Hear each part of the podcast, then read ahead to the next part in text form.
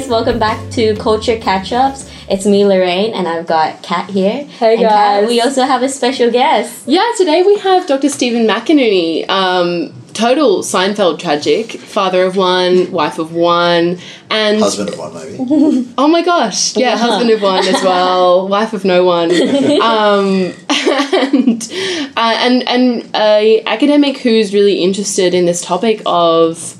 our Western culture and, yeah, what what do we really do with it in the twenty-first century? So, Stephen, so awesome to have you here with us. Thank you, Kat. Welcome. Thanks, he's got an awesome view, too. You guys are missing out. Yeah, we're in, we're in the office here in um, Saint Leonard's, looking over a cemetery. It's all very appropriate.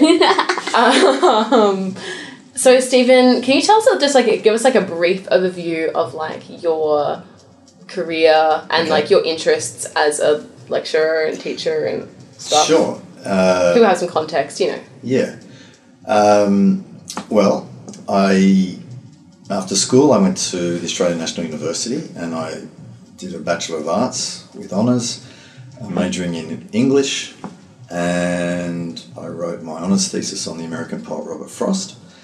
And then I had um, brief time overseas in the United States. I spent some time uh, in a monastery in Oklahoma, uh, then I came back to Australia and I started my PhD at the University of Sydney, and I wrote on three more poets, uh, Gerard Manley Hopkins, uh, David Jones, the Anglo-Welsh poet, and the Australian poet Les Murray.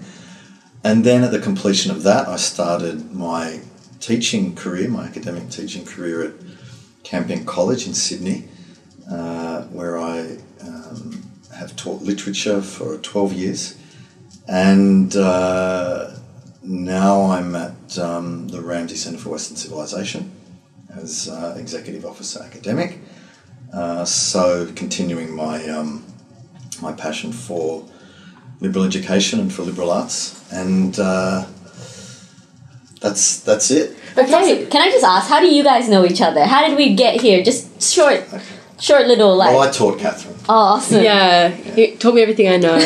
So if I say anything stupid, it's Stephen's fault. Yeah. No, so when I was, um, yeah, I was at Campion uh, in the last three years, and that's when Stephen was there. So I think you took me in Catholic Imagination. Um, yeah, well, the core some, units in first two years. Yeah, some yeah. various literature subjects. Yeah. Uh, we talked about Homer um, yeah. and Gerard Manley Hopkins a lot. Yeah. And so here we are today talking about Western culture, and yes. can we just kind of give an overview of like what, what do you mean by liberal education and, and mm. like this education in our civilization, and why is it important? Yeah, okay. Well, people usually get confused by the term liberal. Oh, yeah. Uh, yeah, that's me. I'm doing liberal arts. Um, what is that? That was, my, that was my default question for everyone I asked, like, yeah. why do you go to Campion?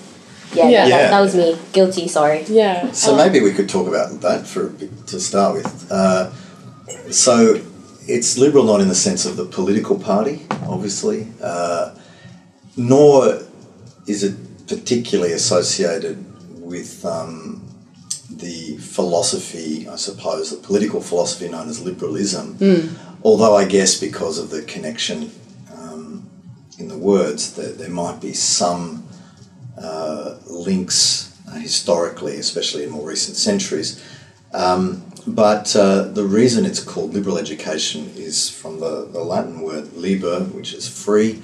And in the ancient world, um, it was considered the education of the free man as opposed to the slave. Uh, but the, the meaning shifted um, slightly uh, to mean...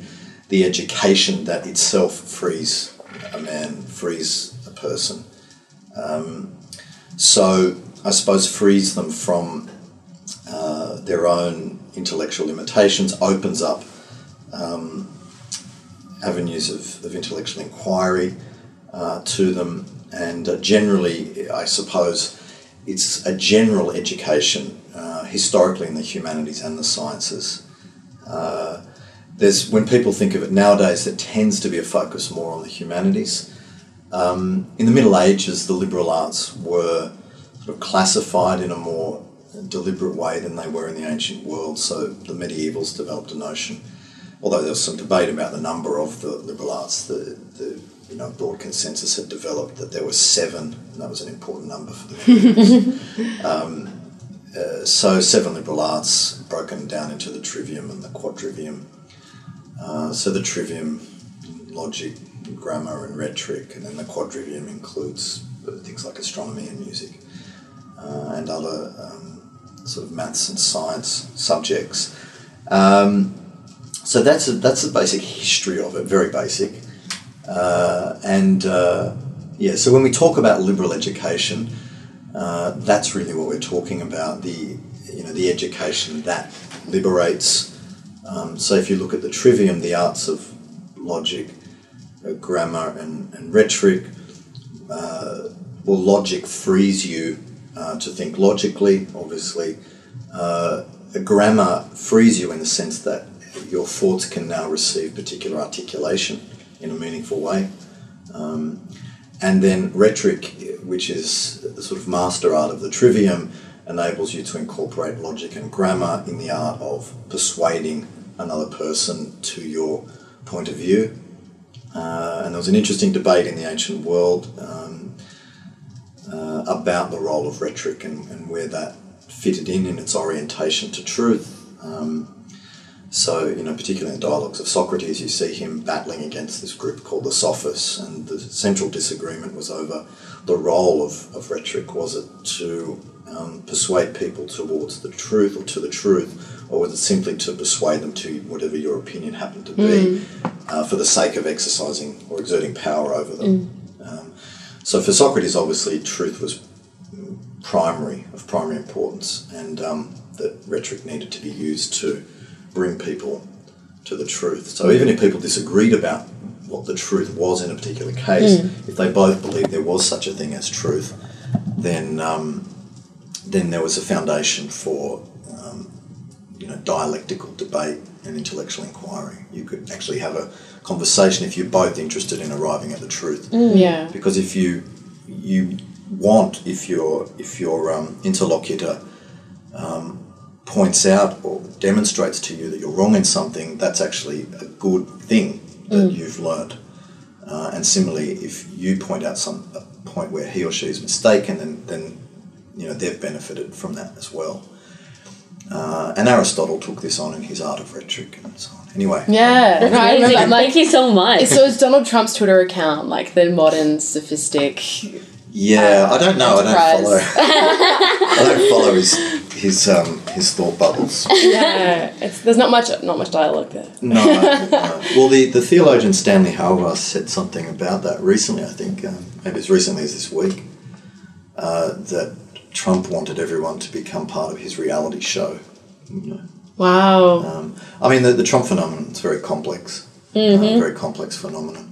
But, um, yeah, there, there is something strange about, uh, you know, the President of the United States getting up at two a.m. and tweeting something. And, yeah. You know. Is it real? Is it really him? That's my question. Oh, okay. No, anyway. But, um, and so this kind of exploration and initiation kind of into our culture that happens through a kind of formal education in the Western civilization and, and the literature and history and philosophy of of our culture kind of speaks to me, because I'm thinking a lot lately, especially as I kind of give presentations for the Culture Project, about kind of like like what is our culture, and and as an as a sixth generation Australian, I'm kind of like, I'm so grateful for this opportunity that I had at Campion to delve into um, Homer and uh, the early um, literature dudes and the history dudes and Aristotle and Socrates, and I obviously learned a lot. Um, I didn't refer to any of them as dudes. Yeah, I know. That's just cat. Yeah, that's, it's called development. You know, they're postmodern now, but um, but I'm like, man, I, I don't know anything about my own culture, like, beyond what I've learned here, and, and I feel like it makes a lot of sense that at this point in history we're kind of finding a lot of people who have strong cultural ancestry back there at a home country, but they've come to, you know, the Western, Western countries, mm. and now we have these big homogenous masses of people that are, like, essentially cultureless, mm. um, or at least divorced from this sense of like, oh yeah, I've got some Irish back there, I've got some yeah. some Italian back there, but we don't really we don't really connect to that. Well, anymore. I think the more recent your um, arrival in Australia is, the more likely you are to be connected to your roots. They, yeah, I am a first generation Australian. Yeah. My parents migrated here before I was born. Mm. Yeah. So I'm the only one in my family that was born here in Australia. Yeah. I'm the youngest of five. Mm. So it's like, I don't understand. It, for me, sometimes when I do our presentations in schools, it and even when I was in high school, it shocked me a lot when people didn't know much about their culture, their background, their their the traditions, and um and my mom is so convicted in keeping the Filipino, because I'm Filipino, um the Filipino culture alive here in Australia, and it's really beautiful when I witness other people's cultures and like their traditions, um and the things that they do, whether it's like dancing or their food or the things that they talk about, um but there's like a lack yeah there's like a lack of culture here, and the culture here in Australia is just very like different, and um for me personally, I've seen like a lack of connection mm. amongst mm. amongst young people, especially, you know, like I don't know how many generations, but like multiple generations of Australians, like yeah. whether they're fifth, sixth, whatever. Um, so culture for me, it was kind of a culture shock for a la- for when I witnessed people having a lack of culture. Yeah, yeah, and yeah. I think what what tends to happen in the, I mean, I hope this doesn't happen mm. um, to your children and grandchildren, but. What does what tends to happen in the experience in Australia and the United States in particular, uh, New Zealand and Canada, uh, is that group you know groups end up um, they might associate very, you know with a few things like food for a mm. while, but over time uh, their sense of um, I suppose rootedness in a particular culture uh, disappears, and everyone ends up you know you mentioned. homogeneity, you know, homogenous group. There's a strange kind of um, tension between some notion like multiculturalism and then this thing that binds everyone together. But in modern societies, it tends to be uh, kind of money, capitalism, things like yeah. that, seeking to get ahead. And, and uh, you know, we're even referred to as taxpayers and consumers mm. and some by politicians. Yeah. And uh, that becomes the, the thing that assimilates everyone. You know, mm. and when that happens, um, the deeper ties that bind that people uh, formerly took for granted, um, you know, living in a village where your ancestors had been for as long as anyone could remember, for hundreds of years in most cases, um, and where you expected your children to be, uh, that gave people very tangible connections with their neighbours and uh, the sense of, well, we have to get along and there's this common purpose mm. and usually in you know traditional cultures there was a common religion mm. that tied people together, um, and those things those ties are necessarily weakened in the project of modernity, you know in modern states like Australia and and the United States. And some people find that very liberating, you know um, because you know obviously there are um, there's a a kind of claustrophobic um, aspect to living in older world-style communities. Um, and and a lot of people who come to the New World, who come to Australia, and I mean, you know, Australia, the United States, and places like that, they find it liberating to be, in a, in a sense, free to now pursue um, their interests and to, to pursue their opportunities to make money and to get ahead. Yeah. Um, And so that, that, that isn't necessarily um, a bad thing that they find that attractive, uh, but it, it but then inevitably um, second and third generation groups end up looking back and thinking, oh, what have we lost? You know, what have we lost? And um, everyone now, most people now, as their children grow up, the, the family gets fragmented. The children end up in one part of the world, the parents in another, children in all sorts of different states, and um, Uh, that's a very modern thing, you know. Mm. It was once you would have known your siblings yeah. would have been very near you mm-hmm. for most of your life, and your parents, and um, and in in um, older societies, everyone living under the one roof mm. for most of the time. Yeah. So it's yeah. a very different thing, and um, yeah, yeah. So this is all connected to this question of culture. Yeah, and so just connected to cult. And, oh, uh, you know, worship and agriculture, yeah. um, so rootedness in the soil and all these kinds of things. Yeah. Yeah, and I'm um, just thinking about being called a customer the other day at the airport. Yeah. It's like, hello, customers. And I was like, mm. I want to be something person, yeah. something other than that. But, yeah, so... Citizen was... citizen preceded that. True, but really. Yeah, citizen, uh, sort of, I guess that notion comes out of the revolutionary mm. age in yeah, the United comrade. States and in France. Well, comrade's a later one with, with communism, but but they're all, they're all in a in a sense, modern terms. Mm. Uh, and... Um, I don't know. I mean, what did people refer to each other as in the in the pre-modern world?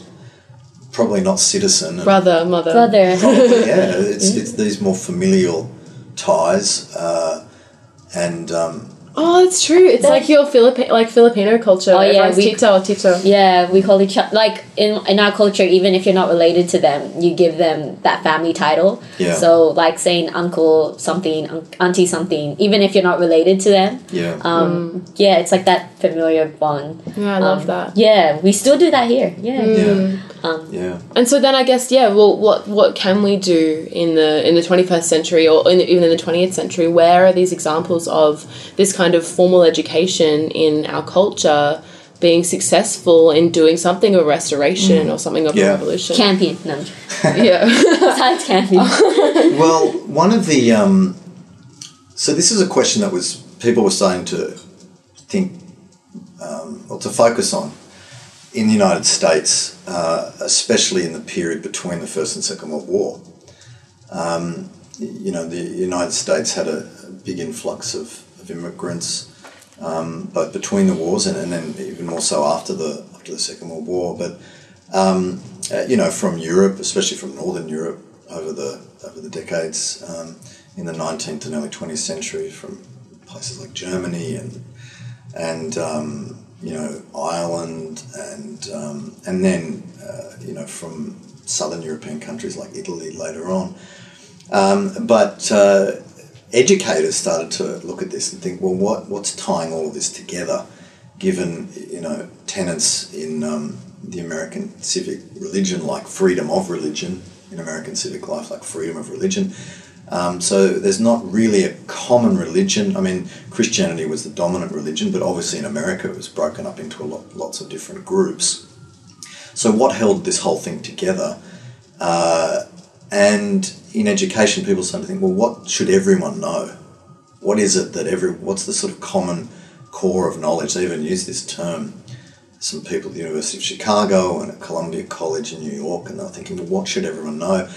And out of that developed what became known as the Great Books Movement, which was championed by people like Mortimer Adler um, and uh, and others at, at Columbia, like Mark Van Doren. And it was this sense, well, there's um, we can all agree that, irrespective of our differences, that these are basically the great authors in our Western tradition. Um, and, uh, you know, going back to Homer and then right through to, you know, the early twentieth century, which is more or less where the first Great Books movement cut off.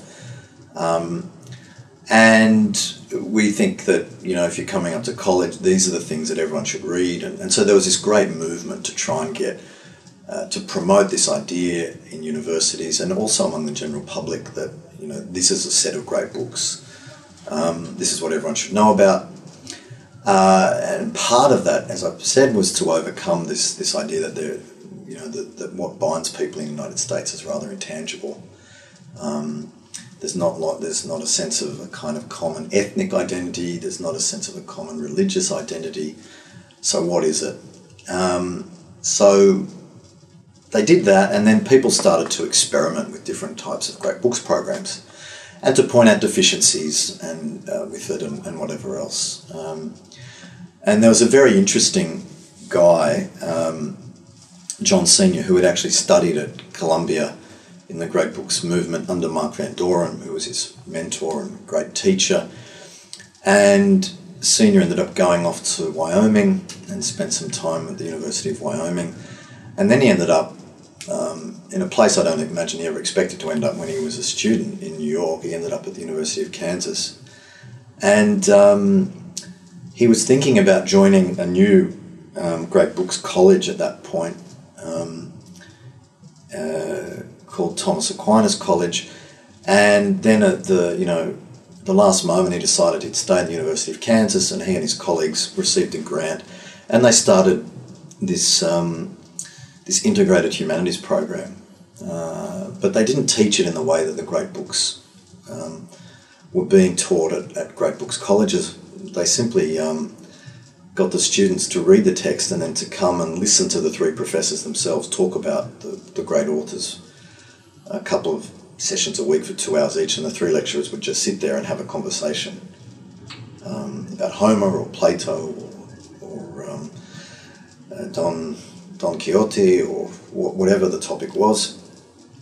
And uh, the students would memorise poetry, and and uh, it just it, it just took off. It became hugely successful, and um, so that was very interesting because um, they thought that the great books were a good sort of foundation, but um, the great books tended to neglect, especially lyric poetry, and, and so the professors thought, well, how can we integrate poetry, lyric poetry, into this, and what's the purpose of reading and studying poetry? And then they, they stepped back and thought, well, actually, before anyone should study it, people should just love it.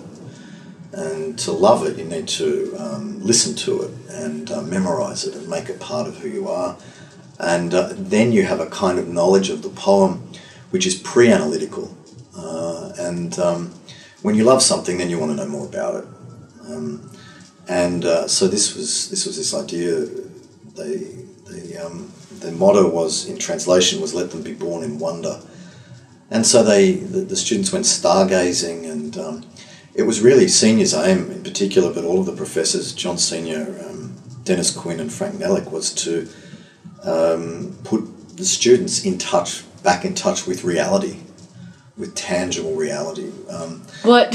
What is that? Yeah, I was like. Well, you can. I'm knocking on a desk here, and because the desk is really here, isn't it? Yeah. yeah. And I, how do I know it's really here? Well, I'm touching, touching it. it.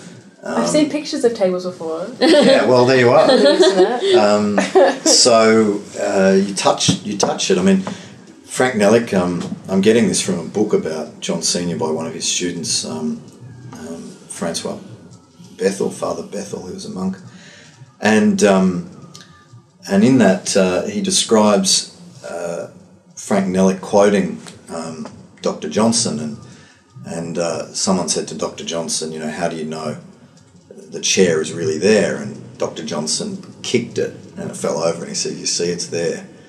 And uh, so Nellick apparently did this in one of their classes, he, and he actually kicked it. And of course, so, you know, in other words, th this is, it's grounded in the philosophy of realism, you know, and there's sort of tautology here, which is important though, you know, the real is really real. Yeah, yeah. And uh, your senses, although you can be, they can be mistaken about certain things, uh, you know, if you put a stick in water, it looks bent perhaps. Um, So, well, you might say they're mistaken, but how do you know they're, they're mistaken? By other sensory data, because you take the stick out of the water. Um, so you can rely on your senses. You know, this is, um, this is in Aristotle. Um, it's, it's, it's common sense, actually.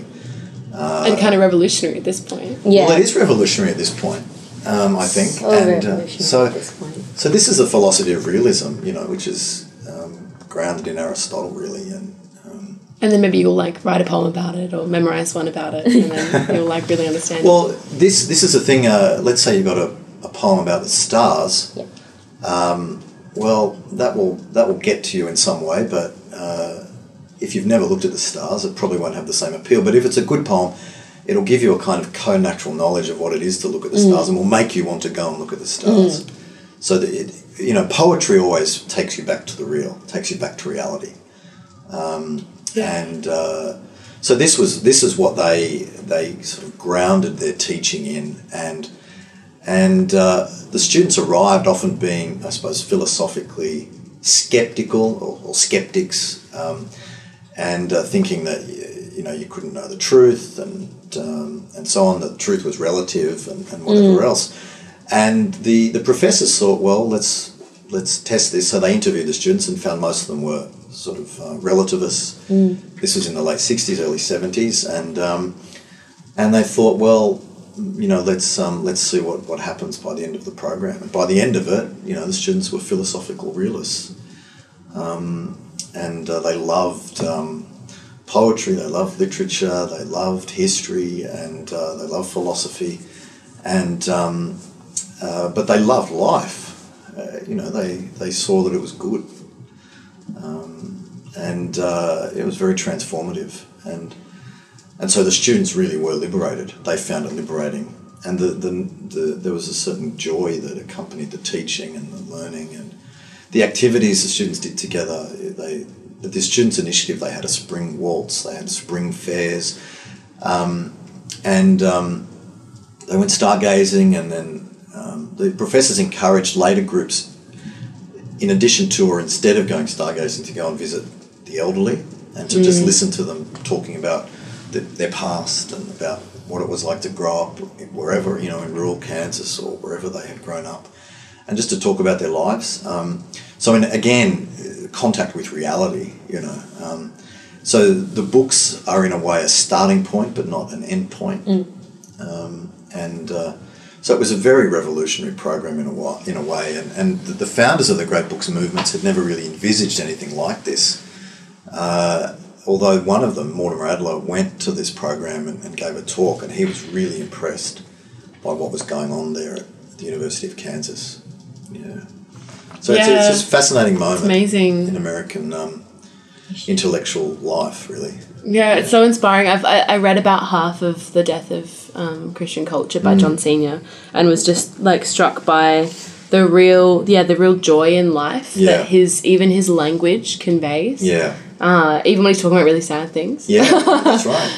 Well, they talked about the tears of things. Mm. Um, and, um, you know, if they're reading the Aeneid or, or something like that, the, the, the reality does have this quality of a kind of melancholy, uh, you know, that there's, there's this sense of um, sadness that we, you know, we can't be satisfied with, with um, uh, material things. We, uh, you know, in other words, the human spirit yearns for something for something more, and and that gives rise to a kind of um, sense of sadness at the inadequacy, I suppose, of our experience in a way. So, um, yeah, there, there's a certain sadness to, to life as well as joy, and that these things always go together, a kind of bright sorrow or something. It's a it's a hard thing to describe, but but even that has this uh, has this um, joy attached mm. to it. You know, uh, you know, you know, in a happy moment that it can't last. Well, that, that awareness is a kind of wisdom too, um, because you know that uh, sort of temporal, material experiences can't ultimately sort of satisfy you. So that gives rise to a certain sadness, but then it propels you to sort of quest for something greater. Uh, so that was, um, yeah, so that was part of it. So Senior, he was just, in a way, he was, um, you know, he, he was a realist, as I've said, but There was, there was this quiet melancholy, I think, about him too, what I've read. And I've met a number of his students.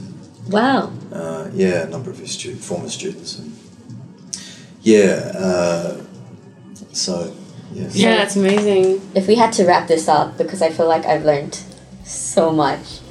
Um, I'm thinking the quest, the quest for something more, and yes. how exciting that next episode we'll be talking with Doctor Matthew Tan about Stranger Things and fighting evil. So thank you so much for your welcome. time, Stephen. I hope that we can add some links and stuff for people to do some further reading. Yeah, in sure. The there are some good books podcast. on this, uh, yeah, which people could could look at.